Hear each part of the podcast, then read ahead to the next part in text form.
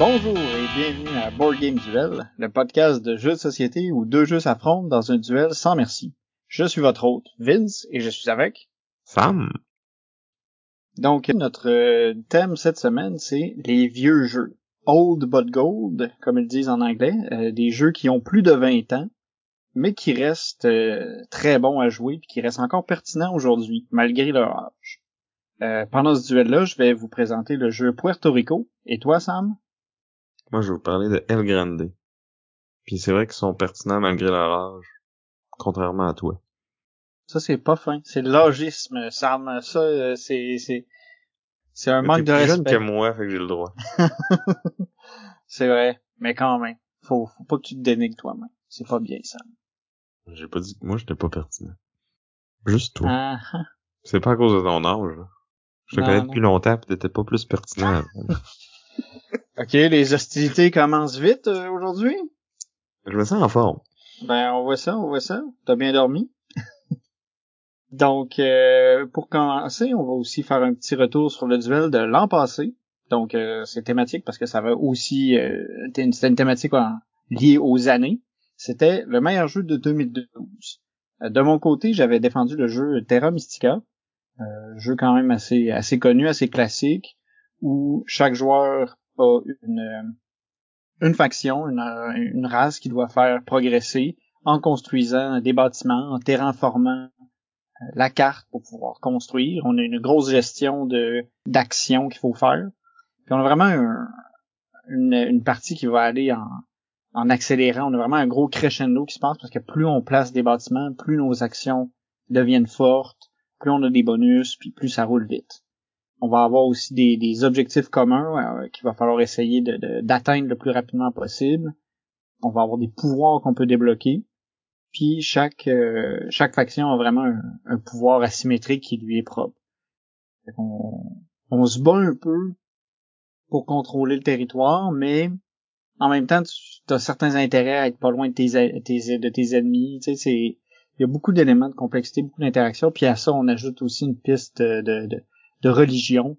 Plus on progresse sur cette piste de religion-là, on peut faire des points. Il y en a 4, c'est ça. Ben, on accumule encore plus de points. Puis là-dessus, il y a des récompenses qu'on peut récolter aussi à mesure qu'on augmente sur ces différentes pistes-là. Fait que c'est vraiment un jeu qui a un beau niveau de complexité. Une interaction, tu sais, peut-être pas directe. Mais quand même, avec le plateau, dans le fond. Ouais. Vu qu'on essaye de terraformer puis de placer nos bâtiments, tu sais, il y en a un petit peu là, mais tu sais aussi, tu fais beaucoup tes choses à toi. Mais puis t'as aussi des actions comme communes qu'une personne peut prendre par ronde. Ouais. Une course pour aller chercher avant, mais des fois t'as besoin de faire d'autres choses avant, mais tu sais pas si l'autre va être encore là, puis tu sais. Exact. Ouais, vraiment, comme nos jeux dans le duel d'aujourd'hui, c'en est un qui a bien vieilli puis qui est encore d'actualité aujourd'hui. Puis moi, c'est un de mes euros préférés. Puis justement, comme tu dis, le fait que il y a beaucoup d'interactions, ça vient me chercher. Mais c'est quand même pas aussi bon que mon jeu que j'avais défendu pour cette année-là, qui est Keyflower, un genre de jeu de placement d'ouvriers / d'enchères. Ouais, je pense que c'est pas mal le mot. L'enchère est très important. Puis il y a du placement de tuiles aussi. Puis comme l'enchère se fait avec les ouvriers, mais il y a comme des ouvriers de différentes couleurs. Puis là, on peut comme autant activer les tuiles qui sont comme aux enchères ce tour-ci, mais celles qui ont été gagnées par nous ou nos adversaires dans les tours précédents. Puis un coup que une tuile est activée ou misée dessus d'une couleur, ben les autres joueurs sont obligés de suivre cette couleur-là aussi. Fait que si moi j'ai plein de jaunes puis je sais que Vince en a pas, ben je peux aller comme activer les tuiles dans son village avec mes jaunes puis comme rire pendant qu'il sac parce qu'il peut pas je viens de scraper toute son ronde là. Par contre, ce qui est intéressant, c'est que si Sam vient activer les tuiles dans mon village, moi je vais pouvoir récupérer ces meeples-là pour les rondes subséquentes. Fait que tu sais, c'est le fun d'avoir les grosses tuiles parce que tu veux pouvoir les activer puis les garder pour toi. Mais au pire, tu sais, ça peut te faire des ressources que les autres te donnent. Fait qu'encore une fois, c'est un jeu qui est plein d'interactions. Pour vrai, j'aime ça dire que c'est comme le jeu qui a le plus de sacs par minute. J'ai envie de dire ever. Ouais, c'est c'est frustrant là, parce que le niveau d'interaction là, il est là, puis c'est tout le temps pour bloquer quelqu'un. Fait que tout le temps quelqu'un n'est pas content de ton move. C'est ça. Fait que c'est pas un jeu qui est pour tout le monde, mais si vous êtes pas un calinours à la peau sensible, c'est vraiment un excellent jeu. Ouais, très très coupe-gorge. Même si tu le regardes du premier coup d'œil, tu te regardes la boîte là, c'est quasiment féerique comme dessin. Là. En tout cas, ça fait très cartoony. C'est très champêtre. Ouais. Puis là, quand t'as le jeu sur la table, puis que tu commences à te voler tes tuiles, puis à te faire chier avec des pions de pas les bonnes couleurs, ben ça devient moins amical. Les deux sont disponibles sur BGA, puis ils fonctionnent très bien, autant en temps réel qu'en tour par tour. Donc, c'était notre duel de l'an passé. On va poursuivre avec les jeux auxquels on a joué cette semaine. On va parler du jeu dont tout le monde parle présentement, qu'on soit dans les canaux français, anglais, ou j'imagine même d'autres langues que j'écoute pas. Comment tu le sais, d'abord, si tu les écoutes pas? J'imagine, en tout cas, parce que c'est le buzz sur Board Game Geek, c'est le buzz partout. Je parle de Earth, qui est sorti cette année, designé par un auteur québécois, Maxime Tardif, et publié aux éditions Inside Up Games. Earth, c'est principalement un jeu de sélection d'actions, où est-ce que un joueur va sélectionner une action qui va avoir un effet plus fort, puis les autres joueurs vont avoir un effet similaire, mais un peu moins fort. Un peu comme dans Puerto Rico, dont on va discuter un peu plus tard. Mais ici, on a en plus de ça une grosse emphase sur la construction de tableau. En fait, au début de la partie, tout le monde va se faire un plateau personnel avec une sélection de cartes qui va rester pour toute la partie. Puis à mesure que la partie va avancer, on a aussi notre tableau personnel qui va se construire. Sur ce tableau personnel-là, dans le fond, les cartes qui vont être présentes vont elles aussi améliorer les différentes actions qu'on va pouvoir prendre. Ces actions-là, dans le fond, ils peuvent être de nous permettre de placer des nouvelles cartes dans notre tableau, de récolter des ressources pour pouvoir payer ces cartes-là, d'acheter, de placer d'aller chercher des cubes qu'on peut mettre sur nos cartes, d'aller chercher des troncs d'armes qu'on peut faire pousser sur nos cartes. Ouais, c'est comme deux façons de faire des points, mais qui sont limitées par les cartes qu'on a dans notre tableau. Enfin, on peut pas en accumuler à l'infini, il faut en respecter les espaces sur les cartes qu'on a jouées. Exact. Puis à ça, on a aussi des objectifs, tout le monde a un objectif personnel, puis il y a des objectifs aussi qui sont communs à tout le monde, qui sont un peu une course. Ben, il y a deux types d'objectifs, en fait. Ouais. Un peu comme dans Terraforming Mars, Ares Expedition, que j'ai parlé au dernier épisode. On a des objectifs qui sont des courses, que là, c'est le premier joueur qui le fait, va faire plus de points, puis les suivants un peu moins, puis l'autre d'après encore un peu moins. Puis on a des objectifs qu'on va regarder en fin de partie, puis là, selon certaines conditions, mieux on les remplit, plus on fait de points. Fait que c'est ça. Fait qu'il y a énormément de choses à regarder puis à prendre en compte lorsqu'on sélectionne nos actions. Puis quand on choisit nos cartes aussi, surtout, parce que sur chaque carte, il va y avoir à peu près 14 paramètres à considérer. Là, j'exagère à peine. Là. Tu sais, dans le fond, t'as le coût de la carte, t'as comme le nombre de cubes puis le nombre de troncs que tu peux placer dessus. L'action auquel est associée. Il y en a que c'est des événements, tu sais, c'est... Toutes les cartes ont comme un type, là. Il y en a... Ben, toutes les plantes, en fait, ont comme un type. T'as des champignons, des buissons, des arbres, des ci, des ça. Puis là, tu sais, comme les objectifs de fin de partie puis les courses vont prendre en compte ces choses-là. Des fois, t'as des cartes qui vont te permettre de... T'as des cartes d'habitat qui vont soit te donner des points en fin de partie ou qui vont te réduire le coût de certains types de cartes. Bref, il y a comme... beaucoup de paramètres, un peu trop à mon goût même, je dirais. Si vous êtes le genre de joueur qui aime ça, comme justement prendre tout ça en compte, puis vraiment aller maximiser tous les petits points qu'on peut aller chercher avec ça, puis toutes les ressources bonus qu'on peut faire, puis de regarder tout ça en détail, puis là de faire le move optimal qui combo avec tout le reste de votre tableau, clairement vous allez triper sur ce genre de jeu-là. Moi, je suis un joueur plus comme instinctif, je vais essayer de me focusser sur un aspect du jeu puis de maximiser le reste, mais comme sans trop, tu sais, j'y vais plus au feeling que de tout compter à chaque fois, à chaque move que je veux faire. Fait que c'est ce genre de jeu là où il y a comme trop d'affaires à considérer, on dirait que je me perds là-dedans puis Tu sais, je trippe pas à tout compter à chaque fois, là. Ouais, parce que ça fait vraiment... Ça peut vraiment devenir intense, là, les combos que tu peux faire si ta machine est bien conçue. Là, tu exécutes ça, ça te donne tant de ressources. Je peux les payer maintenant pour aller me chercher des cubes.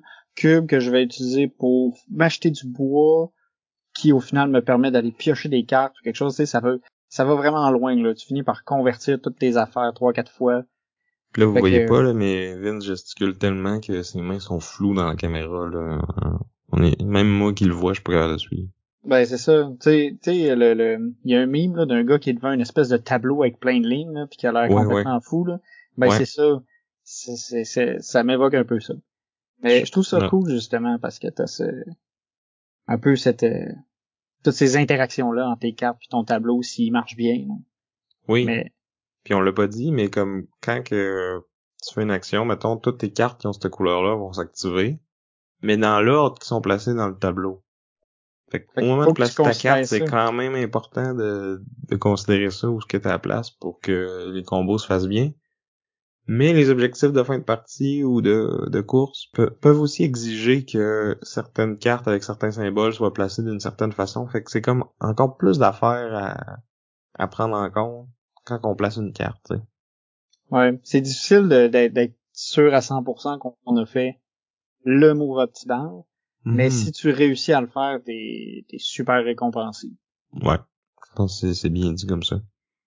Mais c'est ça, je pense que c'est un jeu qu'il faut qu'il gagne à être joué plusieurs fois pour connaître vraiment toutes les petites mécaniques, tout ce qui peut bien marcher ensemble. C'est un jeu qui a l'air tout beau, tout gentil, mais qui a quand même une bonne complexité. Mais qui vient pas des règles, au moins. Les règles sont super simples. Les quatre actions sont très simples. C'est vraiment plus comme... Je trouve que la lourdeur vient de toutes les infos qu'il y a sur chaque carte. T'sais. Ouais. Mais tu sais, c'est ça. L'iconographie est quand même simple à suivre. Je trouve ça bien. Ouais, j'ai pas eu ça non plus, mais c'est ça. J'avais joué une couple de fois en tour par tour avant sur BGA, parce qu'il est disponible sur BGA aussi. En tour par tour, c'est vraiment pas là qui shine le plus. Là, il y a tellement de micro-tours, là, toutes les fois que quelqu'un choisit un rôle, là, faut, comme, décider qu'est-ce que nous on fait avec le plus petit bonus, puis après ça, activer toutes nos cartes, puis comme, tu sais, chaque joueur doit faire ça, tu sais, ça coule pas bien, là. C'est ça, puis plus ça va, plus t'en as, parce que plus ça va, plus t'as accumulé de cartes dans ton tableau, puis là, 12 000 actions qui se cascadent à la suite. Fait que ouais, moi non plus, tour par tour, je le recommanderais pas.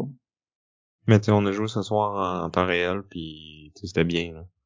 Puis de ce que j'ai vu, en physique, il a l'air quand même assez beau, le jeu, là. Tu sais, c'est... Sur chaque carte, c'est vraiment des illustrations de ces plantes-là, là. C'est même pas des illustrations, en fait, c'est des photos. C'est pas mal mieux réussi que Terraforming Mars, mettons. Ouais, esthétiquement, c'est très joli. Puis que... si vous avez trippé sur Terraforming Mars, je pense que Earth va s'en rapprocher un peu, mais un peu plus abstrait, là. Moi, il m'a beaucoup rappelé Ares Expedition, en fait. C'est un des rares jeux, je pense, où tu peux composter une éruption solaire. Puis que ça fonctionne. C'est pas rien. Donc, c'était Earth de Maxime Tardif et... Inside Up Games. Merci. Pour prendre la suite, Sam, j'ai cru comprendre que tu jouais au jeu Tribes of the Wind, qui est aussi... ma foi, très joli.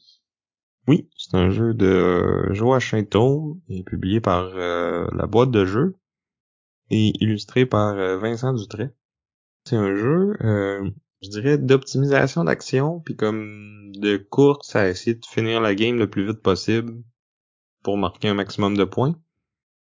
Puis ça twist, dans le fond, c'est qu'il y a un espèce de système de gestion de main qui est quand même assez original. Dans le fond, chaque joueur va avoir une main de 5 cartes. Puis les cartes sont toutes dans le même paquet, mais ils ont comme des dos différents. Ils sont comme séparés en 4 couleurs. Fait que t'as l'eau, la terre, le vent, puis le feu. Puis dans le fond, sur chaque carte, pour pouvoir la jouer, va falloir aller comme remplir des conditions qui vont dépendre du nombre de cartes que... d'une couleur en particulier que tous les joueurs ont dans leurs mains en ce moment. Fait que mettons que c'est mon tour puis que je veux jouer ma carte verte, ben elle va dire si t'as plus de cartes vertes que tous les autres joueurs, en fait que tes deux voisins, mais j'ai joué à 3 joueurs, fait que c'était tous les autres joueurs, ben tu vas avoir tel effet qui va être plus fort, mais si t'as juste plus de vertes que un de tes deux voisins, ben là tu vas avoir un effet similaire mais un peu moins fort. Puis si c'est toi qui as le moins de cartes vertes, ben tu peux juste pas la jouer ta carte. Puis à l'inverse, des fois c'est d'avoir le moins d'une couleur ou on va tout simplement compter le nombre de cartes de cette couleur-là dans les mains de chaque joueur. Selon le nombre auquel on arrive, ben ça va dicter la force de notre action, tu sais. J'avoue que c'est spécial parce que là les mains des autres joueurs affectent vraiment beaucoup ce que tu peux faire. Ouais, puis d'ailleurs le jeu vient avec des espèces de petits portoirs pour mettre tes cartes, là, un peu comme quand tu joues au Scrabble, là, tu peux mettre tes lettres dessus, là. Fait que tu vois genre le dos des cartes de tous tes adversaires, fait que c'est comme facile de compter ça. Et puis dans le fond, thématiquement, on est comme dans un futur post-apocalyptique, parce que là, il y a comme des ruines puis de la pollution partout. Puis ce qu'on veut faire, c'est comme dépolluer notre plateau personnel pour planter des forêts, pour après ça aller bâtir des villages dans les arbres sur ces forêts-là.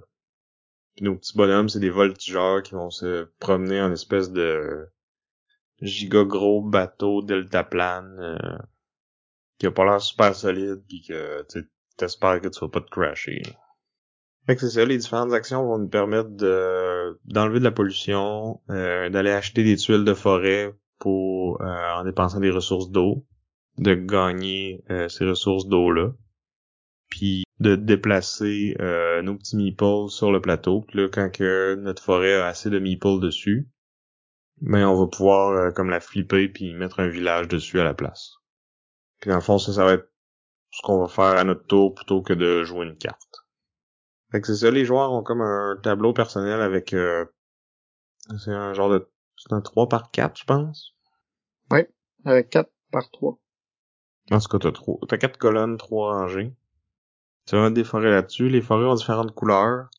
Puis t'as comme un marché de cartes qui sont comme qui peuvent être soit des objectifs de fin de partie ou des ressources immédiates. Fait que là, quand tu places un village, tu peux aller chercher une de ces cartes-là, puis là, à ce moment-là, tu décides si tu la gardes comme objectif ou si tu prends les ressources. Puis les objectifs de fin de partie, justement, vont te rapporter des points selon comment t'as placé tes forêts ou tes villages et ou tes temples, qui est comme une autre affaire que tu peux aller placer sur ton tableau. Dans le fond, sur les forêts, il va y avoir différents symboles aussi. Il y a certaines forêts que quand t'es places, en fait, quand tu fais un village avec, tu vas être obligé d'ajouter de la pollution autour. Il y en a d'autres que non, mais qui vont requérir plus de voltigeurs pour mettre un village dessus. Puis t'en as qui ont des effets qui vont t'aider, là, dans le fond, qui vont te permettre de soit récupérer un des voltigeurs qui était utilisé pour construire ces villages-là, ou carrément qui vont te donner une piste d'atterrissage, fait que là tu vas pouvoir parce que dans le fond, pour faire tes villages, faut que tu déplaces tes voltigeurs jusque sur la forêt, puis ils vont tout le temps arriver d'un seul endroit. Dans le fond, ta tuile de départ, c'est de là que tes voltigeurs peuvent arriver, mais sur certaines tuiles que tu peux construire, tu peux comme faire une piste d'atterrissage, fait que là tes bonhommes peuvent arriver là à la place, fait que là ils vont être plus proches pour les forêts suivantes.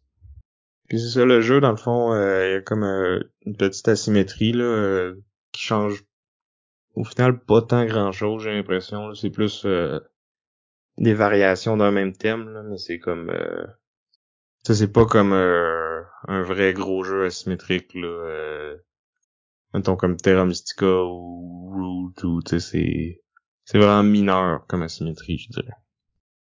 Puis c'est ça, comme on a dit tantôt, ça a été illustré par Vincent Dutrait, fait que le jeu est comme vraiment super beau, là. Il y a un look un peu vieux cartoon, old school, là. Moi, ça me faisait penser un peu au style des cités d'or, là, pour ceux qui sont assez vieux pour se rappeler de cette émission-là. La saison 1, pas les suivantes, là. Mais ouais, non, c'est vrai que le design est vraiment beau, les dessins, les couleurs, tout, c'est assez... c'est pas mal joli, je trouve. J'ai été... c'est frappant. Ouais, c'est ça. Fait qu'il est quand même simple à prendre en main. sais pas à quel point mon explication était claire, là, mais quand t'as le jeu pis le plateau devant toi, tu as saisi assez rapidement, puis sur le plateau, l'iconographie pis tout ça, c'est bien fait, fait que c'est facile de s'y retrouver. J'ai trouvé que le système de sélection d'actions pis de compter les cartes, c'était intéressant, mais au final, c'est comme, ça rajoute de l'interaction entre les joueurs, mais pas tant que ça, c'est plus comme de l'interaction accidentelle, là, parce que je sais pas c'est quoi les cartes que t'as dans tes mains. Je vois le dos, là, fait que tu sais, j'ai une idée, là, tu sais, mettons, les cartes bleues sont meilleures pour aller chercher des ressources, les cartes vertes sont meilleures pour aller chercher des tuiles, pis tout ça, pis, mais comme, je sais pas c'est quoi les conditions exactes sur tes cartes, fait que peut-être que je suis mieux de pas jouer ma verte parce qu'il faut que j'en aie plus que toi pour pas que tu puisses la jouer, mais tu sais... Tu peux pas le savoir, il y a assez de cartes que tu peux pas connaître toutes par cœur. Puis même si tu les connaîtrais toutes par cœur, tu peux pas savoir laquelle qu'il y a parmi toutes les cartes Earth. Hein. Non, c'est ça, puis tu sais, comme quand tu piges les cartes, et piges toujours face cachée, fait que tu sais, il y a un marché de cartes disponible, mettons que t'as le choix entre 4 ou tu prends la première sur la pioche, mais tu vois juste le dos, fait que tu sais, tu peux pas en suivre qu'est-ce que les autres ont, puis... Fait que oui, tu peux les aider ou leur nuire, mais comme, tu sauras pas pourquoi, tu sais. Ouais, tu peux pas comme planifier de bloquer quelqu'un, parce que tu peux pas savoir qu'est-ce qu'il y a. C'est ça. Mais tu sais, tu peux voir que la personne a pigé des vertes depuis tantôt, fait que probablement qu'elle essaie d'avoir le plus de vertes possible, mais... Mais pas vraiment plus. Mais c'est ça, tu sais, si sa carte, ça dit genre, compte le nombre total de vertes, si moi je vais essayer d'aller chercher des vertes pour en avoir plus qu'elle, ben au final, je vais l'aider, tu sais. Ouais. Mais somme toute, ça reste un jeu simple, rapide, puis super beau, donc ça vaut la peine de l'essayer. Mais tu sais, c'est pas un que je vais chercher absolument à me procurer, mettons. Mais je refuserai pas d'y rejouer. Donc c'était Les Tribus du Vent de Joachim Thor et la boîte de jeu. Puis toi, Vince, à quoi t'as joué récemment? J'ai joué au jeu Steam, Rails to Riches, designé par Martin Wallace et publié par Mayfair Games. J'ai cru comprendre qu'il était aussi connu sous le nom de Martin Wallace's Totally Renamed Train Game, j'ai dit bot. Non, j'étais parti en anglais. Ouais. Mais bon, ça, il paraît que c'est une histoire qu'il faut lire, hein, une espèce de conflit entre auteurs. Je me lancerai pas là-dedans.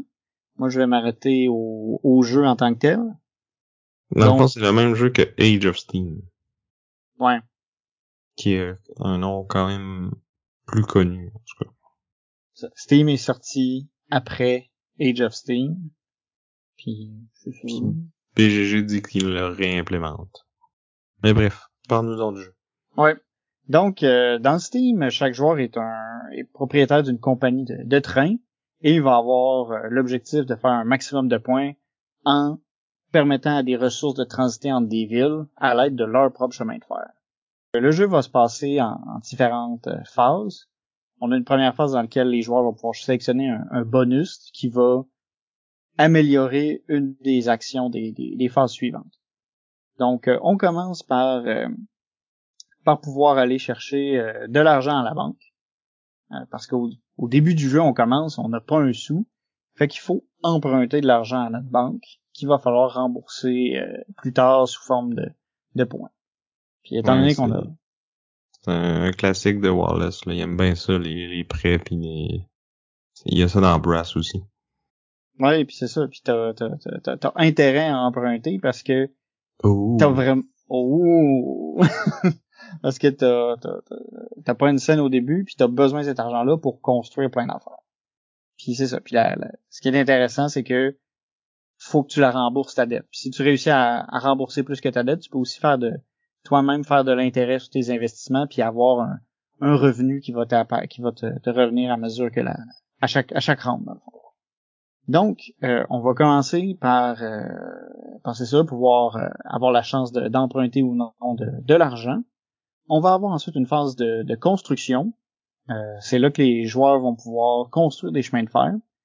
Construire des chemins de fer, c'est vraiment un truc qui est central à tout le jeu parce que lorsqu'on construit un chemin de fer, au début, il va nous appartenir, mais si on réussit pas à compléter la connexion de ce chemin de fer-là, on peut se le faire voler par une autre compagnie. Fait que, on l'a temporairement, mais s'il est abandonné, ben il y a un autre promoteur qui en profite.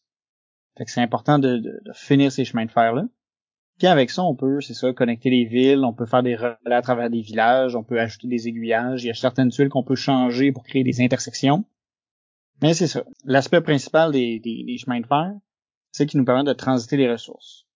Dans le fond, chaque ville qui veut un certain type de ressources, si tu veux lui apporter, il faut que tu traverses des chemins de fer, puis tu fais des points à chaque fois que tu passes par un chemin qui un bout de chemin qui t'appartient, mais quand tu passes par les bouts de chemin de tes adversaires, ben c'est à eux que tu donnes des points.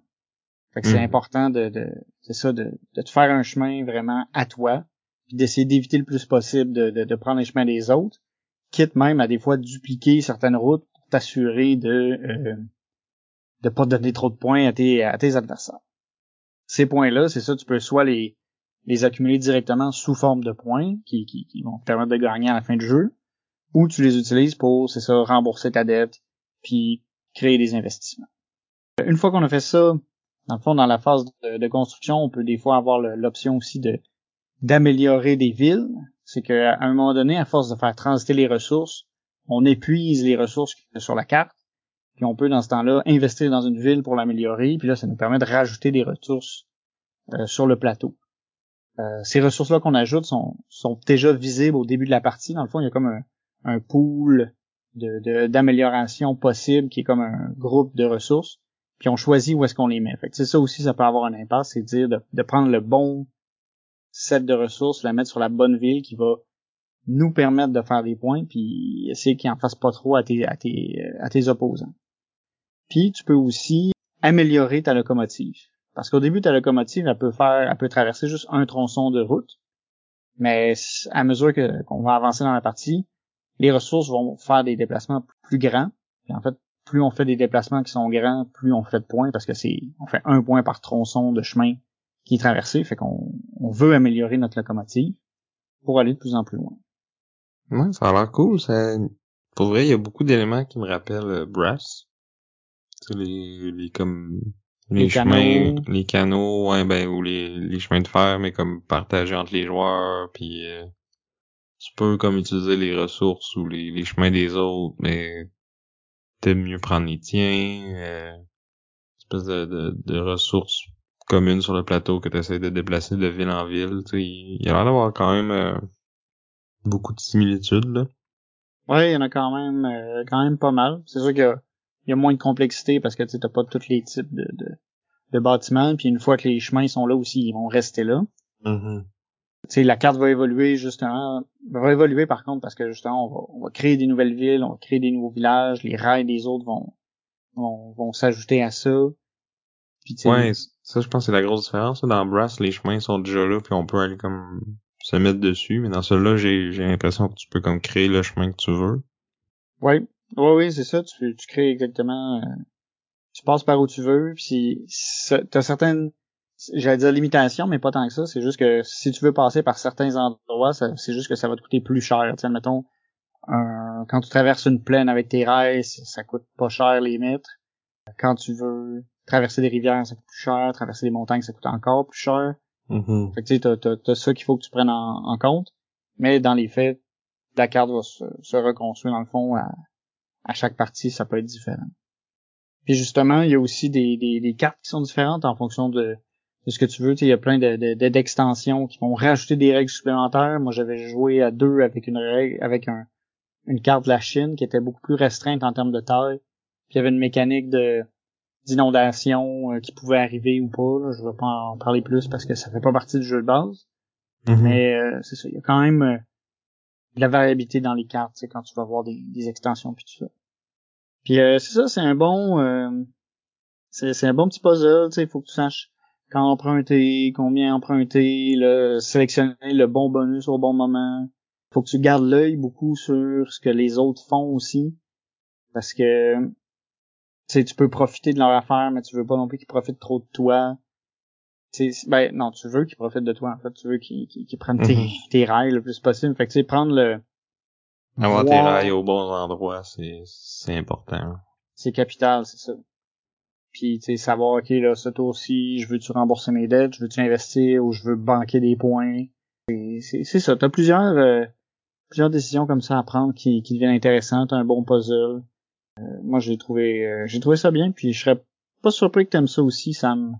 Ouais, ben, t'en parles, puis j'ai le goût de l'essayer, là. C'est un jeu qui se fait quand même longtemps que... qui est sur mon radar, si on veut. J'ai entendu parler plusieurs fois, j'ai jamais eu l'occasion de l'essayer. Il m'intriguait, mais comme pas assez pour me le procurer, mettons, là. Mais là, la façon que t'en parles, j'ai vraiment le goût de l'essayer, là. Ouais, non, j'ai été surpris. Combien de temps de partie?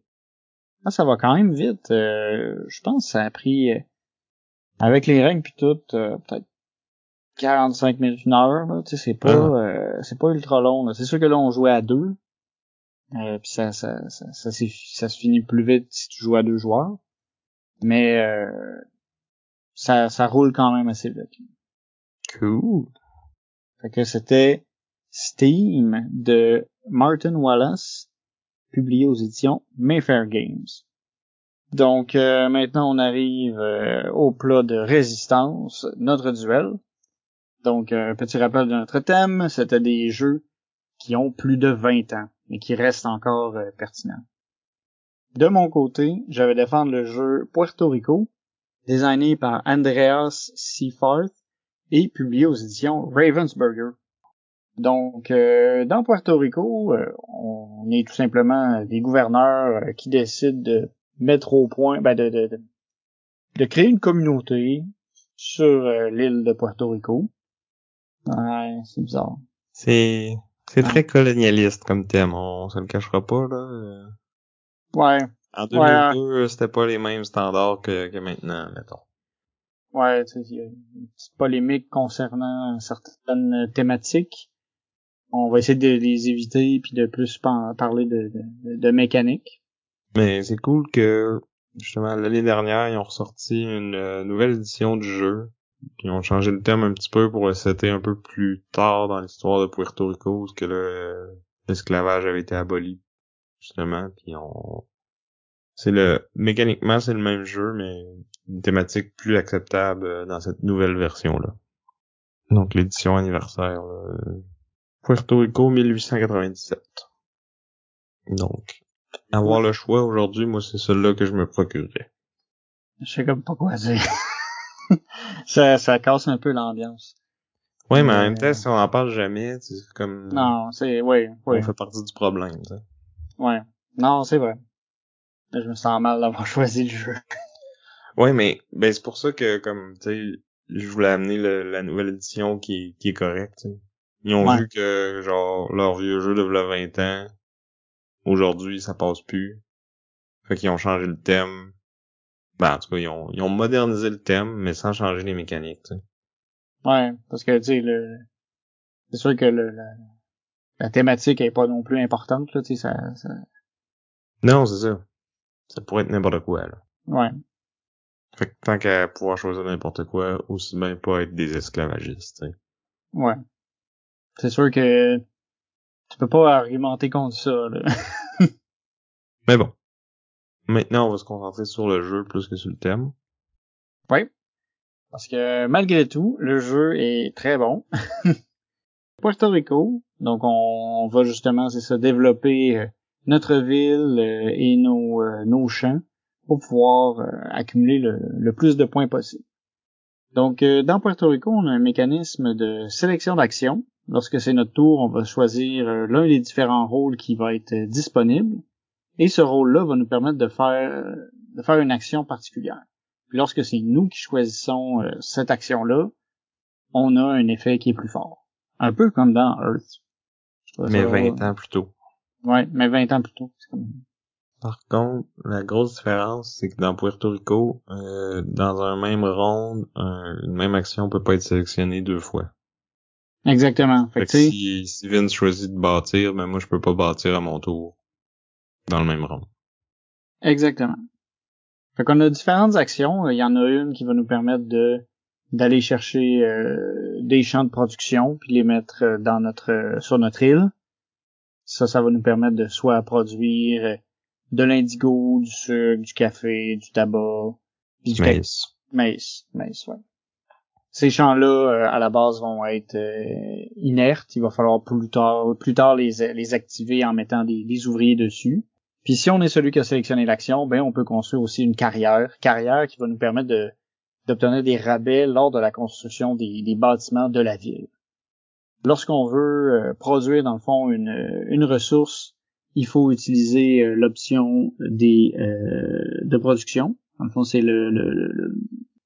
l'artisan qui va nous permettre de récolter les ressources qu'on peut produire. Pour produire quelque chose, il faut avoir un champ avec un ouvrier dessus, puis avoir un bâtiment de stockage avec un ouvrier dessus. Puis dans le fond, si on a deux champs avec chacun ouvrier, puis on a un bâtiment avec deux ouvriers dessus de cette ressource-là, ben on peut en produire deux. Fait que, il faut qu'il y ait toujours en paire, sauf pour le maïs qui, lui, on n'a pas besoin de bâtiment pour le produire.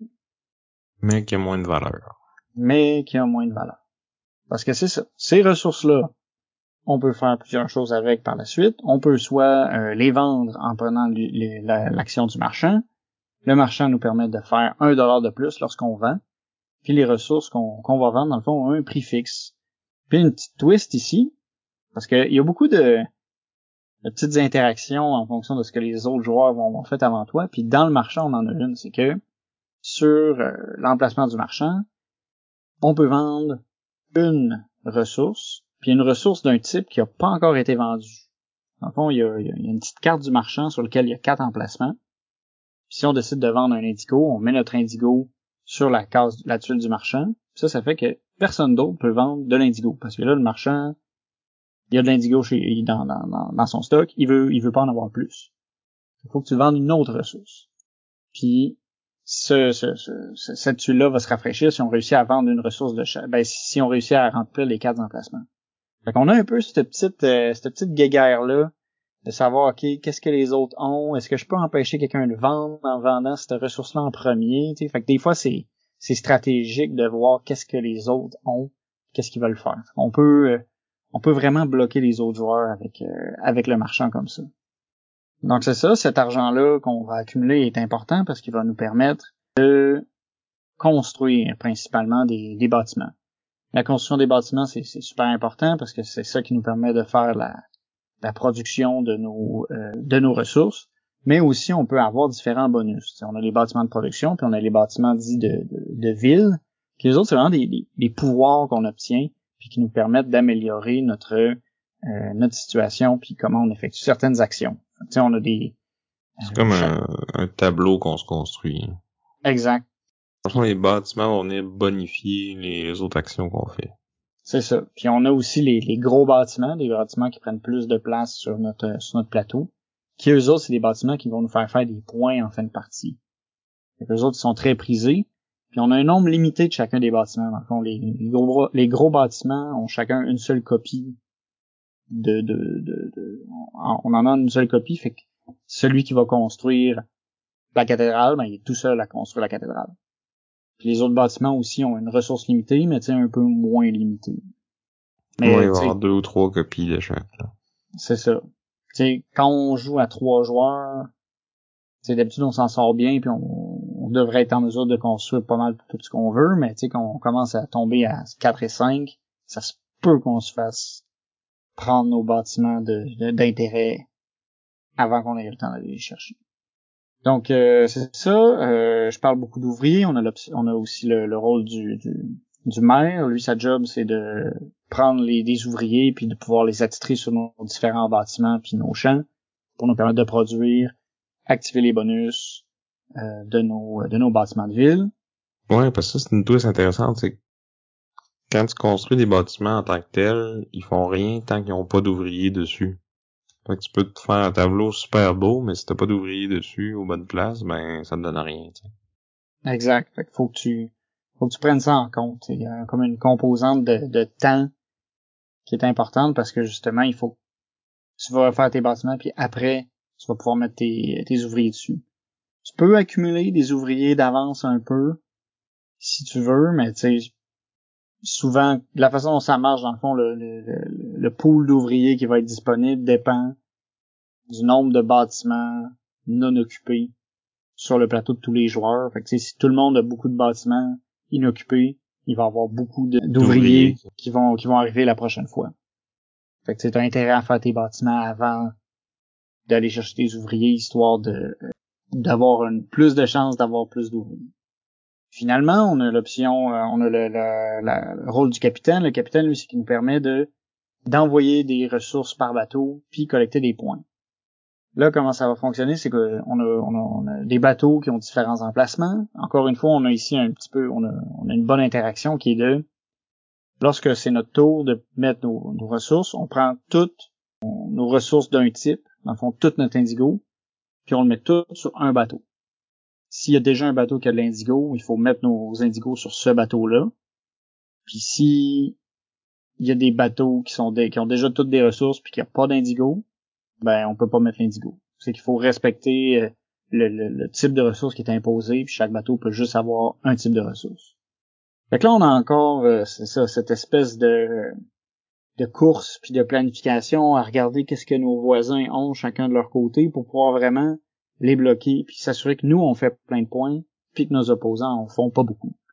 Chaque bateau va aussi avoir un nombre de cases limitées. Fait que, en fonction du nombre de ressources que nous, on a, ceux que nos ennemis ont, on peut trouver une façon, c'est ça, de faire le plus de points possible par rapport à eux. Ouais, si t'es tout seul à faire une ressource puis que tu prends les spots sur le bateau qui a le plus de place, ben ils vont rester là longtemps puis tu vas être longtemps le seul à pouvoir jouer des ressources sur ce bateau-là, tu sais. C'est ça, fait que faut que tu regardes ce que les autres font.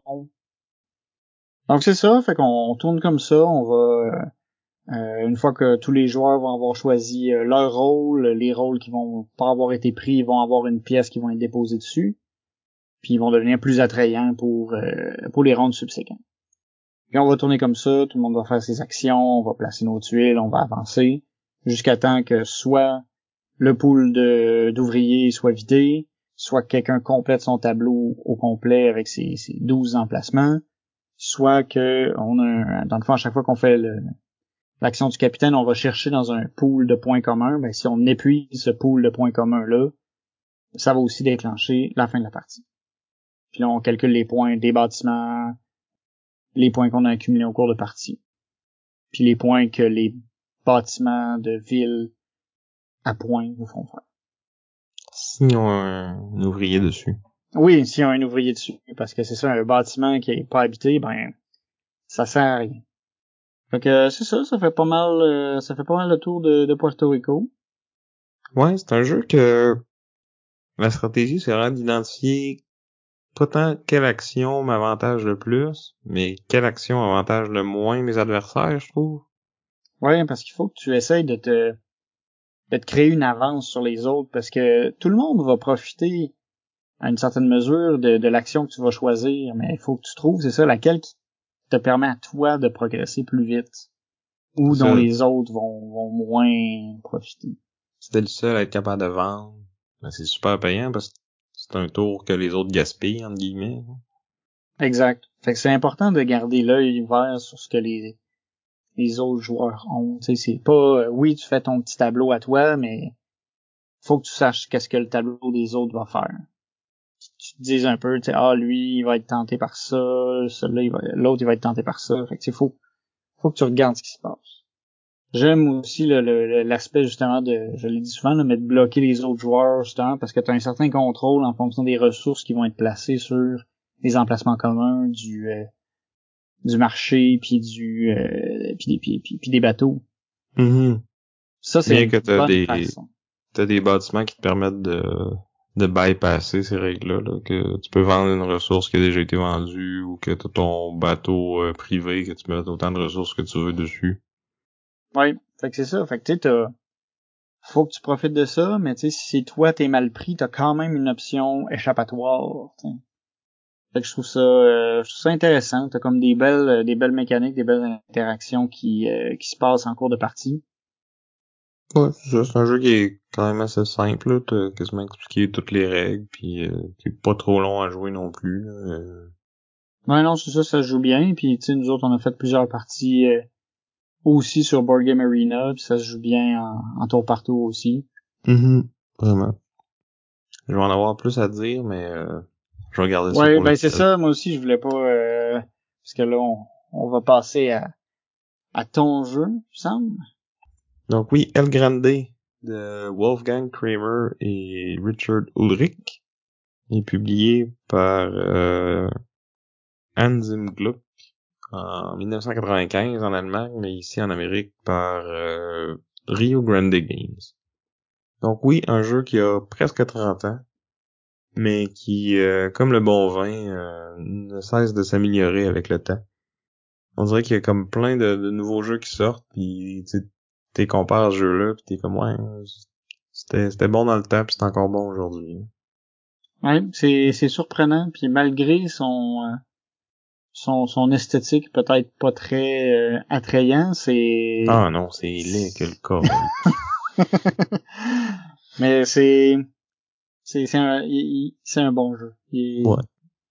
Ça faisait longtemps que je l'avais dans ma collection en plus, puis je l'avais jamais joué. J'avais joué une couple de fois en ligne là, que sur BGA, puis je pense que même sur Yucata à l'époque là. Je trouvais ça cool, mais tu sais, je trouve que sur une table, il prend vraiment une coche de plus parce que t'as tout l'aspect de trash talk avec les autres joueurs, puis de pseudo-négociation, là, ah, ben, tu sais, si je fais ça, si je fais cette action-là comme ça, ce tour-ci, tu vas-tu m'aider au tour d'après, pis tout ça, pis t'as des moments aussi où ce que les joueurs doivent sélectionner une région en même temps, pis là, si deux prennent la même, il se passe de quoi, fait que, tu sais, t'as tout l'effet de bluff, pis de contre-bluff, pis de mind game, pis d'en regarder l'autre direct dans les yeux, pis de dire que tu t'en vas là, mais finalement, tu y vas pas, ou... Ça rajoute au cachet du jeu. Ouais, puis dans une des parties qu'on a joué à 3 joueurs, c'était assez drôle parce qu'on avait des alliances fluides, je dirais. Ouais. Tu sais, on était tellement serrés, tout le monde s'alliait tout d'un coup contre un puis contre l'autre, puis tu sais ça tournait, c'était quelque chose. Ouais, au final on a tous fini très proche de gagner, puis on a tous été en tête à un moment ou un autre dans la partie. C'est une autre des raisons pourquoi je l'avais pas sorti, c'est que je m'étais fait dire qu'il était vraiment à son mieux à 5, puis que ça valait pas la peine de jouer à 3 ou 4, mais pour l'avoir essayé à 3 et à 4 récemment, c'est pas vrai, c'est tout aussi bon à n'importe quel compte en fait là. Parce que le plateau changera pas, mais les façons de scorer vont changer, donc puis la façon que les actions sont sélectionnées aussi. Mais là, on parle de plein d'affaires, mais on a comme pas expliqué c'était quoi le jeu. Ouais, c'est ça. Fait que, on va revenir à la base. El Grande, c'est un jeu de majorité. Donc, on va placer des cubes ou des meeples, dépendamment de quelle édition du jeu qu'on a, sur le plateau, qui est une carte de l'Espagne, qui est diffusée en différentes régions. La partie va durer 9 rondes, puis après chaque 3 rondes, on va passer une phase de scoring. Puis là, chaque région va rapporter un certain nombre de points qui va être différent, mais qui est comme indiqué sur le plateau. Donc, mettons, la région de Séville, pour le premier, ça va être 5 points, le deuxième, ça va être 3, puis le troisième, ça va être 1 point. Puis là, l'autre à côté, ça peut être 7, 4, puis 0, puis l'autre à côté, ça peut être 4, 0, puis 0, puis... il y a même des petits tuiles. Plateaux de score, des tuiles de score qui vont se promener pendant la partie, fait qu'ils peuvent aller modifier la façon qu'une région va scorer. Donc bref, on a différentes régions qui valent plus ou moins de points. Puis c'est la personne qui a le plus de meeples dans cette région-là qui va faire le plus de points. Puis comment qu'on va aller placer des meeples sur le plateau, c'est que à chaque tour, il va y avoir 5 actions de disponibles qui vont provenir de 5, là, j'ai des guillemets avec mes doigts là, pour ceux qui me voient pas, c'est-à-dire tout le monde sauf Vincent. Donc on a j'aimerais mieux être à votre place puis pas le voir, mais bon, j'ai de l'endurer. 5 paquets, puis en fond le 5e, il y a juste une carte dedans qui va être disponible à tous les tours. Puis sur chaque carte, il va y avoir différentes actions. Puis dans chaque paquet, il va y avoir des actions qui vont se ressembler, mais qui sont pas tout à fait pareils, puis comme chaque paquet a un peu sa spécialité, mais plus ou moins, tu sais. Variation sous un même thème. Ouais, c'est ça. Puis dans le fond, on va aussi avoir une main de cartes avec on va avoir des chiffres de 1 à 13. Puis là, au début du tour, on flippe les 5 actions disponibles, on en prend connaissance. Puis là, si je suis le premier joueur, je vais jouer une de mes 13 cartes. Fait que maintenant, je décide que je joue mon 12. Puis après ça, Vincent va jouer une de ses cartes, mais il n'a pas le droit de jouer le 12. Il peut jouer n'importe quel autre qui n'a pas joué encore. Puis là, ça va tourner comme ça jusqu'à temps que tout le monde ait joué une carte. Puis là, la personne qui a joué la carte la plus haute va avoir le premier choix pour prendre une action. En plus de ça aussi, les cartes qu'on va jouer, la première, dans le fond, avec une valeur, il est associé aussi à un nombre de meeples. Puis plus la carte est basse, plus il y a de meeples dessus. Plus la carte est haute, moins il y en a. Puis à un moment donné, il y en a même plus. Ça nous permet de rapatrier des meeples dans notre dans ce qu'on appelle la cour. C'est un peu notre zone de meeples utilisable. C'est ça. On les prend de la réserve, qui est la province, je pense. Parce que thématiquement, on est comme des nobles espagnols qui essaient d'impressionner le roi. Là. Le thème s'arrête à peu près là. Mais, comme tu dis, plus notre carte est basse, donc théoriquement pire que va être notre choix d'action, mais elle va nous donner plus de meeples qui vont aller dans notre réserve disponible. Et un coup qu'ils sont là, comment que je vais pouvoir les placer sur le plateau, c'est que en choisissant mon action, sur chaque action, il va y avoir un nombre de meeples dessus, qui sont en fait les meeples qui vont pouvoir être placés. Fait que si je prends l'action à 5 meeples, ben je vais pouvoir prendre 5 de mes meeples dans ma réserve disponible, puis les placer sur le plateau, mais je peux pas les placer n'importe où. Je dois les placer dans une région qui est adjacente à la région où se trouve le roi, qui est comme un immense pion qui va se promener pendant la partie, puis qui va toujours occuper une région en particulier. Puis justement, l'action de déplacer le roi, c'est l'action qui va aussi permettre de placer le plus de meeples sur le plateau. Puis celle-là va être disponible à chaque tour. Puis t'as aussi différentes autres actions qui vont soit permettre de scorer des régions en particulier, là, soit que j'en choisis une puis je la score immédiatement, ou on score toutes les régions qui donnent 4 points au premier, ou on score le château, le castillo. Oui, parce que en plus de pouvoir mettre des meeples sur la carte, on peut décider d'aller les mettre dans le castillo. Le castillo, c'est un pool de pions cachés, qui va être soit décompté par justement une carte événement, ou qui va être aussi décompté à chaque 3 rounds. Puis l'avantage du Castillo, c'est que il va donner des points comme les autres régions, dans le sens où celui que la majorité va faire plus de points, mais c'est que ces meeples-là vont aussi être replacés sur la carte par la suite. Fait que c'est un peu notre espèce de carte cachée dans notre manche qui peut nous permettre des fois d'aller chercher par derrière une région que quelqu'un pouvait penser être sûre. Ouais, puis ça permet de faire scorer ces meeples-là 2 fois, quasiment. Ouais. Parce qu'ils peuvent te donner la majorité dans le château, mais aussi sur la région sur laquelle ils arrivent. Mais la twist, c'est qu'on choisit tout en même temps une région, puis on va tout le révéler en même temps aussi, fait qu'on sait pas où est-ce que les autres vont envoyer leurs pions qui sont dans le castillo, puis même, si on suit pas trop la partie, on sait même pas combien de pions qu'ils ont dans le castillo, tu sais. Exact, parce qu'il faut rester à l'affût, parce que ce pool-là reste caché jusqu'à ce qu'il soit révélé. Mais faut avoir de la mémoire, parce que dans le fond, quand tu places des meeples dedans, faut que tu l'annonces à la table. Mais c'est ça, des fois, quand ça arrive le temps de le scorer, tu te dis, Vince, il en a-tu mis 2, 3 ou 4? Il semble qu'il en a mis 2, 3 fois, mais c'était-tu 1 à chaque fois? C'est une fois qu'il en a mis 2, 3? T'as une petite incertitude qui peut s'installer, à moins que t'aies une super bonne mémoire. Ouais, c'est ça. Dans l'ordre qui est déterminé par la carte qu'on a jouée, on va chacun choisir une action, l'effectuer, puis là, on a le choix soit de faire l'action en premier ou de placer nos meeples en premier, selon qu'est-ce qui nous avantage le plus. Puis même, on peut juste placer nos meeples puis pas faire l'action. Des fois, on peut aller chercher une action juste parce que on veut pas que les autres la fassent. Oui, parce que les actions vont des fois influencer beaucoup les autres joueurs. Il y a des actions qui nous permettent de déplacer les meeples des autres joueurs. Il y en a qui nous permettent de vider la réserve de meeples disponibles de nos opposants. Fait que c'est un jeu où ce que t'es tout le temps déchiré entre deux choses. T'sais, tu voudrais avoir le beurre pis l'argent du beurre, mais tu peux pas. T'sais, tu voudrais comme jouer tes plus hautes cartes pour avoir le premier choix d'action, mais en même temps, si tu fais tout le temps ça, t'auras pas de meeple à placer.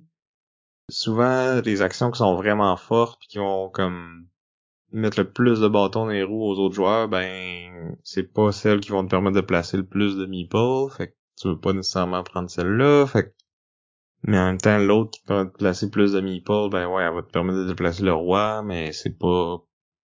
Des fois, il est déjà à la place où ce que tu veux qu'il soit le roi, fait que ça te donne rien de le déplacer, mais en même temps, tu veux placer plein de meeple sur la carte, fait que c'est ça. T'es tout le temps tiraillé, tu veux tout faire, tu veux rien faire. Ouais, tu fais des choix. À toutes les fois que les cartes se retournent, j'ai tout le temps l'impression qu'on était là comme...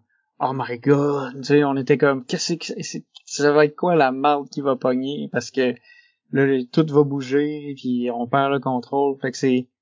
Puis dépendamment de le round dans lequel on est aussi, ça va changer, tu sais, les rounds de scoring, des fois c'est bon de jouer en dernier, parce que là tu peux réagir à ce que les autres ont fait, mais des fois t'as quand même une action qui est vraiment plus forte que les autres, fait que tu veux la faire, encore là.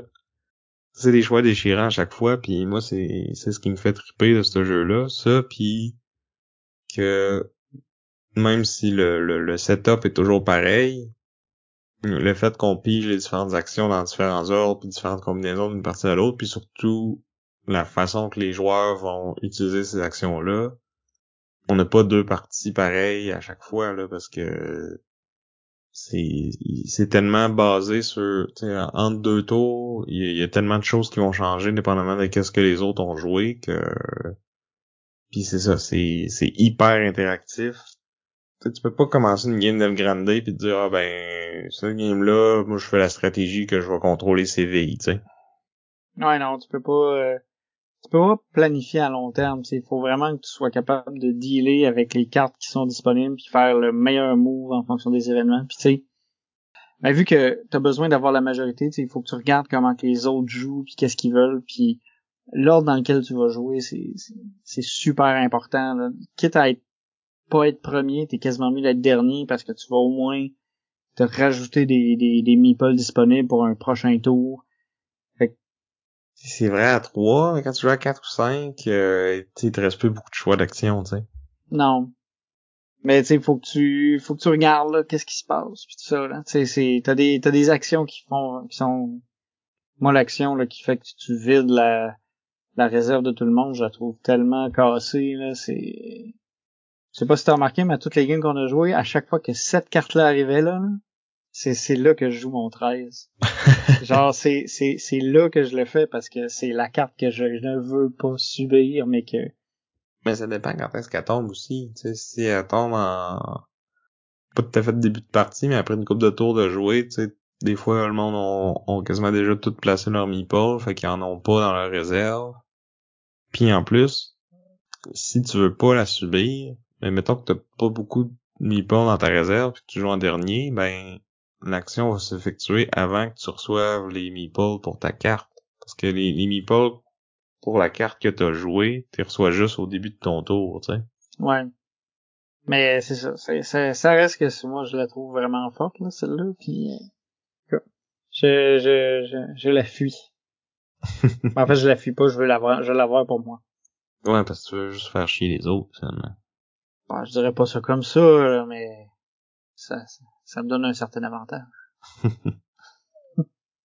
Donc c'est ça, moi, la plupart des parties que j'ai jouées, c'était comme vraiment serré jusqu'à la fin. Mais c'est sûr que des fois, quand tu joues à 5, il y a peut-être un ou deux joueurs qui peuvent pas avoir beaucoup de chances de gagner quand on arrive vers les 2-3 derniers tours, là, mais c'est la partie qu'on a jouée à 3, ça a été serré du début à la fin. On a joué une partie sur BGA à 4 aussi. Elle était un peu moins serrée, celle-là, par contre. Mais, ben, c'était serré entre les deux premiers, mettons. Ouais. Mais, tu sais, le jeu est pas trop long, là. Ça va être une heure et quart, peut-être 1h30 si y a des joueurs... Qui paralysent un peu, là, mais ouais. Ça se joue quand même assez vite, là. Tu sais, ton action, tu sais, c'est, tu fais ça, tu mets tes meeples. Puis tu t'as quand même des façons de te revirer de bord quand ça marche pas, puis tu seras pas out de la game après 2 tours. T'sais. Non, parce que tu refais tout le temps ta réserve, tu regagnes tout le temps des meeples, tu sais. Il y a peut-être juste, c'est ça, les 2-3 derniers rounds, mettons que tu peux essayer de te battre pour pas être dernier plutôt que pour gagner. Ça, c'est potentiellement moins le fun un peu, mais au moins, la game achève rendu là, tu sais. Ouais. Je pense qu'en fait, c'est un truc qu'il faut... Je pense qu'il faut que tu... Soit tu le subis ou faut qu'au début de la game, t'essayes tout de suite de te mettre un petit peu de meeple un peu partout. Pour essayer de faire un petit peu de score dès le début. C'est en étant peut-être même un peu spread, là, parce que si tu focuses trop sur une région au début, tu vas rapidement perdre le fil quand les autres vont être comme 2e puis 3e ailleurs, alors que toi, tu seras pas impliqué. Ça dépend du nombre de joueurs aussi, parce que quand tu joues juste à 3, la 3e place de chaque région ne compte pas, tu sais. Ouais. Puis quand il y a égalité, les deux personnes égales font autant que la place d'avant. Fait que tu sais, si tout le monde essaie de se spreader un peu partout, tu sais, si tout le monde fait ça, ça sera pas payant. Hein. Ouais. Parce que tout le monde va être égal, puis il fera pas de points ou très peu, tu sais. Ouais, mais faut pas que tu te fasses distancer, tu sais. Fait que non. Fait que c'est mais... mieux quasiment que tu traînes que tu ramènes les gens à perdre des points. Ouais, mais c'est sûr que là, t'as comme le premier qui va faire full de points. C'est ça, c'est 3 joueurs qui font ça. L'autre, il peut être premier à juste 2-3 places, mais il va faire beaucoup plus de points que les autres, tu sais. Ouais, ouais. Mais c'est ça qui est le fun, c'est que, tu sais, oui, tu peux essayer d'avoir une stratégie, mais faut que tu t'adaptes à ce que les autres font constamment. Ouais. Puis le plateau va bouger, tu sais, parce que le roi bouge, le focus de la partie se déplace. C'est dynamique. Très bon, vraiment, puis tu sais, t'as beaucoup de cartes qui te permettent de te déplacer, même de vider une région, ou de déplacer les pions des autres, ou les tiens, fait que tu sais, tu peux avoir un gros tapon à une place, puis comme 3 tours plus tard, ils sont tous soit fait enlever, ou déplacés dans d'autres régions, tu sais. C'est ça, moi j'ai la Big Box, là, qui contient 6 extensions. Honnêtement, je les ai pas encore joué avec aucune. Je trouve que le jeu de base est vraiment solide comme ça. Peut-être qu'à y rejouer souvent, j'aurais peut-être rajouté un peu de piquant puis rajouter un de ces... C'est comme des expansions modulaires au final. Là. Tu pourrais jouer avec une ou toutes ou deux ou n'importe quelle combinaison. Fait que peut-être que c'est le fun. Si jamais vous avez de l'expérience avec celle-là puis que vous en avez une préférée, dites-nous-le dans les commentaires. Je serais curieux de vous entendre puis de potentiellement en essayer une un moment donné. Fait que je pense que ça fait le tour pour moi pour petit tour d'horizon de El Grande.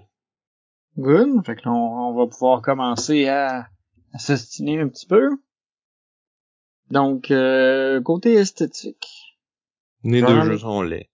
Ouais, j'allais dire, y a pas gros débat là-dessus. Ils se démarquent pas par leur beauté, mais vraiment par leur mécanique. Mais c'est ça. Ne vous laissez pas tromper par cette esthétique vieillotte là. Dans le 20-30 ans, ça passait des jeux comme ça. Ouais.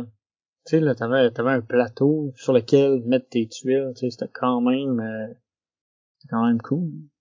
Bon, c'est sûr que c'était pas le plateau 3D des jeux de Ravensburger comme Labyrinthe puis tout ça, où est-ce que là t'avais des déplacements de tuiles puis tout ça, mais quand même, on avait des tuiles par-dessus des tuiles, là, tu sais, c'était. Puis elle grandait. Ah, mais toi, le Big Box, c'est des 2015. Je sais pas s'il y avait le Castillo en 3D au début. Je pense qu'il était en 3D dès le début, ouais. En tout cas, pas bien grave. Je crois que c'est deux jeux qui vont pas se distinguer par là, fait que je pense pas qu'il y en a un qui va gagner la palme avec ça, là. Ouais. Là où ça peut être intéressant, c'est... moi, ce que j'aime de Puerto Rico, c'est que, tu sais, c'est comme un début de... Ben, c'est une construction de tableau. Puis là, justement, tu vas pouvoir maximiser tes trucs, tu vas t'améliorer, tu sais, à mesure que la partie avance, tu deviens plus fort, tu sais, tu fais des actions qui te rapportent plus, t'as comme une progression à mesure que la partie va avancer. Ce qu'on va pas avoir dans El Grande. El Grande, tu vas avoir comme une modification du plateau commun qui va changer. Oui, tu vas peut-être avoir un peu plus de cubes, mais tu sais, quand tu vas faire telle action, ça va rester Ça reste qu'on va placer des cubes. Ouais, mais ça y va par vague. Il y a des tours qu'il y a beaucoup d'actions qui vont avoir un gros impact sur le plateau, d'autres tours que ça va être plus tranquille. On a tendance à rajouter plus de cubes, mais il y a certaines actions qui en enlèvent. Fait que tu sais, t'as comme une espèce de va-et-vient. Mais tu sais, le crescendo est différent. C'est sûr que les actions que tu fais sont... Mais n'importe quoi aussi, les actions que tu fais sont similaires. C'est juste que ils vont être un peu plus bonifié au fur et à mesure que la partie avance, tu sais. Parce que dans le Grande, la modification, elle va venir de qu'est-ce que les autres joueurs ont fait. Ouais, c'est ça. Tu sais, dans Puerto Rico, t'as le contrôle, t'as plus de contrôle, tu sais, sur ce qui t'arrive. Tu subis moins ce que les autres font, tu sais, tu le subis un peu dans, mais tu sais, dans le sens où tu vas quand même avoir ton vas-y. Ça dépend du nombre de joueurs, en fait. C'est sûr que si tu joues à 2 ou 3, tu vas choisir comme la moitié ou le tiers de tes actions, dans le fond. Mais si tu joues à 5, c'est le 5e. Ouais. Fait que tu vas subir pas mal plus que tu vas choisir à 5 joueurs. Ouais. Mais ça va être encore pire dans El Grande. Parce que tu vas prendre la dernière carte qui reste. Ouais. Tu vas avoir littéralement le restant. Fait que tu sais, c'est ça, tu sais, c'est les c'est sûr qu'il y a un petit pic un peu d'intensité quand tu vas arriver au tour du décompte, là.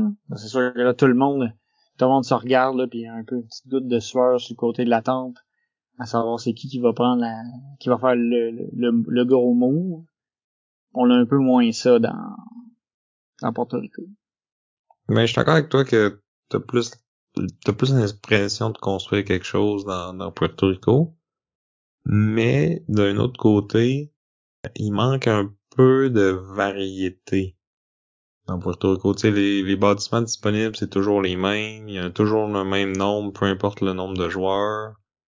Tu sais, on a joué plusieurs parties à 3, puis avec les 3 mêmes joueurs. Puis tu sais, j'ai pas l'impression que la méta, tu sais, s'est développée beaucoup, puis que les trucs ont changé d'une partie à l'autre, là. Ouais. C'est sûr que t'as pas, ce qui lui manque, ce qui manquerait, c'est quelque chose que t'aies plusieurs chemins forts vers la victoire, tu sais. Parce que là, tu sais, la seule façon de faire des points, c'est de bâtir des bâtiments, puis produire des ressources, puis les shipper avec le capitaine, tu sais. Ouais, c'est ça. T'sais, tu peux pas comme arriver tout d'un coup pis dire, ah ben là, j'ai fait tel combo d'action, pis là, paf, ça me fait full le point. C'est sûr que t'as pas ça, tu sais. Là, c'est sûr qu'on regarde il y a 20 ans, là, tu sais, ça, je pense que c'était quand même un jeu assez révolutionnaire pour son temps. Mais c'est vrai qu'avec les standards d'aujourd'hui, c'est différent. À sa défense, il y a des extensions qui sont sorties, qui vont rajouter des nouveaux bâtiments. D'ailleurs, l'extension s'appelle Puerto Rico New Buildings. Ouais. Quel nom original. C'est merveilleux. Tandis que El Grande, oui, le setup est statique aussi, mais le fait que le board évolue tellement en fonction des actions que les joueurs prennent, puis de l'ordre dans lequel les cartes sortent, puis des combinaisons de cartes qui vont sortir d'un tour à l'autre. Lui aussi, je l'ai joué plusieurs fois en succession pour se préparer pour cet épisode-là, puis j'ai trouvé que d'une game à l'autre, c'était beaucoup plus différent que Puerto Rico, qui a... j'ai entendu parler là, que le jeu a comme des espèces d'ouverture scriptée, là, que genre quand tu joues à tant de joueurs, faut que le premier joueur fasse ça, puis après ça, le deuxième joueur il va faire ça, puis le troisième il fait ça, puis tout ça, puis c'est comme il y a quasiment une solution optimale, là. Okay. Mais c'est sûr qu'il faut que tu joues en tabarnouche pour te rendre là. Ou que t'ailles checker les bons forums. Mais j'avoue que ouais, c'est vrai que à ce niveau-là, c'est sûr que El Grande, il va être plus frais d'une fois à l'autre, justement, parce que tu vas pas avoir... Ton Grande sera pas en même place, les combinaisons de cartes au début de partie seront pas les mêmes d'une fois à l'autre. C'est sûr que tu rejoues deux games de suite à Puerto Rico, ils vont se ressembler pas mal plus que 2 games de El Grande. À moins que tu changes le nombre de joueurs ou tu changes les joueurs, parce que je pense que, de mémoire, là, à 3 puis à 5, ça va être vraiment différent parce que, comme on disait tantôt, le nombre de buildings disponibles change pas avec le nombre de joueurs, là. Fait que, tu sais, à 5, ça se peut que tu vas te faire une hacienda, mais que t'aies jamais la chance, là. Ouais. Tu rajoutes aussi le plus grand nombre de joueurs, le prospecteur qui est comme le rôle de la pitié. Celui que quand tu le prends, tu gagnes une pièce puis c'est tout. Mais en même temps, les autres font rien. Ouais. Fait que, tu sais, oui, tu gagnes pas grand chose, mais comme je disais tantôt, c'est quasiment plus, la stratégie gagnante, c'est pas tant de m'avantager moi, mais c'est de choisir qu'est-ce qui avantage le moins les autres, t'sais. Fait que celle-là, c'est purement genre, ça m'avantage juste moi pis ça donne absolument rien aux autres. Ouais. Niveau interaction, là, ben, là, j'ai pas trop le choix de te le concéder, là, c'est vraiment beaucoup plus interactif une partie d'El Grande qu'une partie de Puerto Rico. Parce que oui, dans Puerto Rico, tu peux bloquer aux marchands, tu peux bloquer aux capitaines. Il y a des façons de contourner ça. Mais tu sais, sinon, c'est un peu, les autres vont dicter les actions qui vont se passer, mais tu sais, tu joues pas du coude tant que ça avec les autres, tu sais. Ben, moi, je trouve qu'il y en a quand même plus que ben des euros modernes dans Puerto Rico, mais c'est ça. El Grande, c'est purement juste ça, là. Ouais.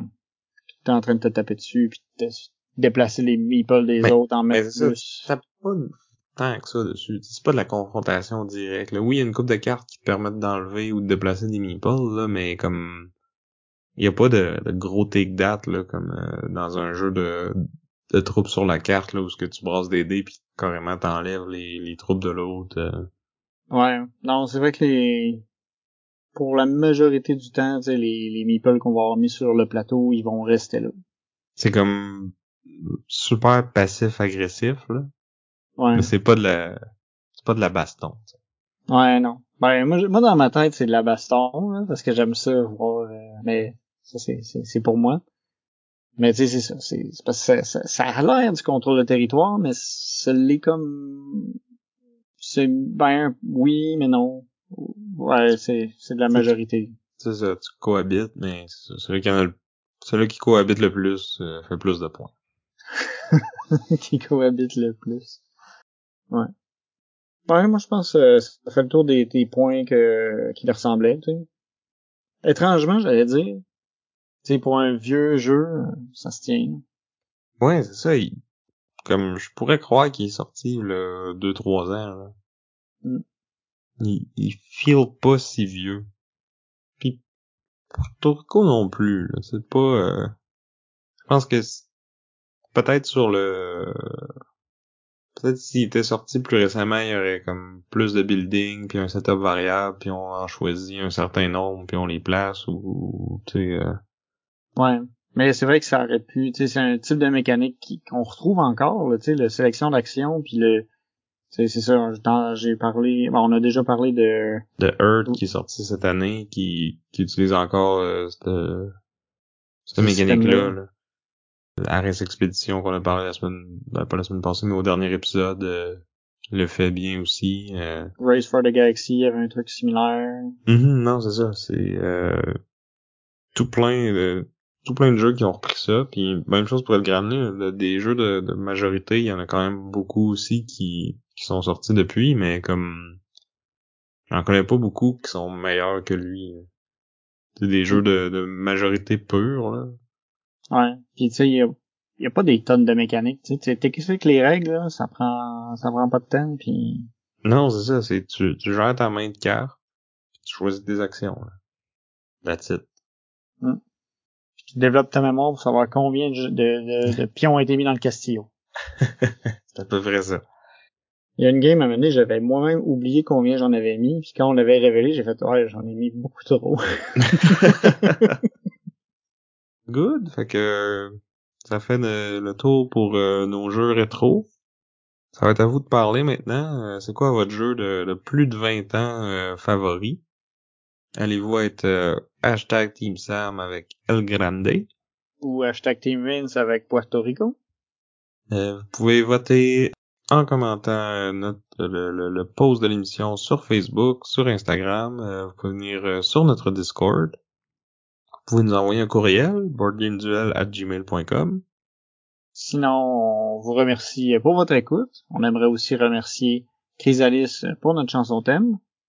Puis on veut remercier aussi tous ceux qui ont déjà rempli notre Pub Meeple. Donc, prochain épisode, petit rappel, on va faire top 36 de notamment avoir El Grande et Puerto Rico, mais aussi tous les autres jeux qu'on a présentés en duel depuis un an. Puis on va faire un Pub Meeple live de ces jeux-là pour les reclasser, savoir lequel qui est le meilleur. Puis quand Vince et moi seront pas d'accord, notre bris d'égalité, ça va être comme la dernière fois le choix de nos auditeurs. Donc au moment où cet épisode-là va sortir, il vous reste quelques jours pour aller le faire si vous l'avez pas déjà fait. Là, regardez sur tous nos médias sociaux, on a posté le lien pour aller faire ça.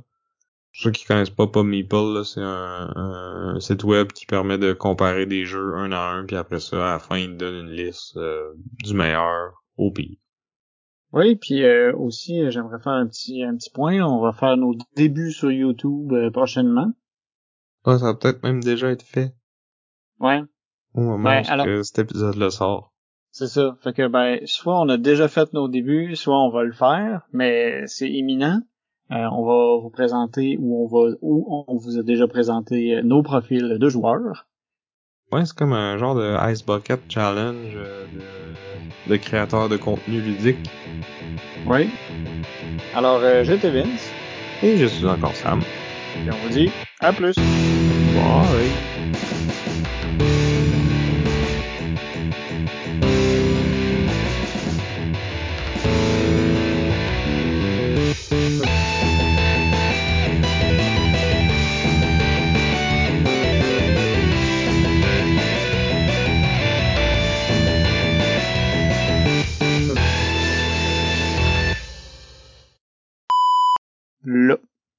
Le.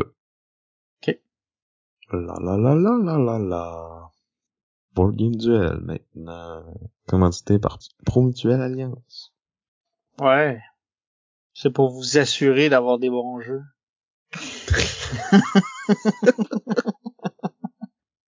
Wow. Ça commence fort. Ouais. Donc, pour commencer, on va faire... Commencer, on va dire c'est quoi le thème de l'émission de cette semaine. Exact, avant de s'enligner vers le duel de l'an prochain. De l'an passé. Oui. De l'an prochain, dans 2 semaines. Et on a déjà full de bloopers, c'est le fun. Ça vient juste de commencer. On n'est plus obligé de se tromper. One shot, je fais plus de montage à partir de maintenant. No cut. Donc, pour commencer, je vais... Ça va bien. Donc, ça va ressembler un peu à des jeux comme Race for the Galaxy. Un peu comme Puerto Rico, en fait. Un peu comme Puerto Rico aussi. Exact. Qui aurait été un beau lien avec notre émission, mais bon. Ouais. C'est vrai, hein? Ok. t'es en forme, pis moi, je suis pas là.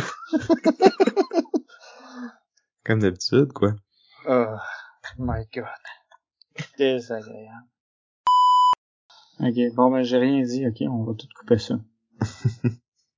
On coupera pas mal la moitié de ce que j'ai dit aujourd'hui.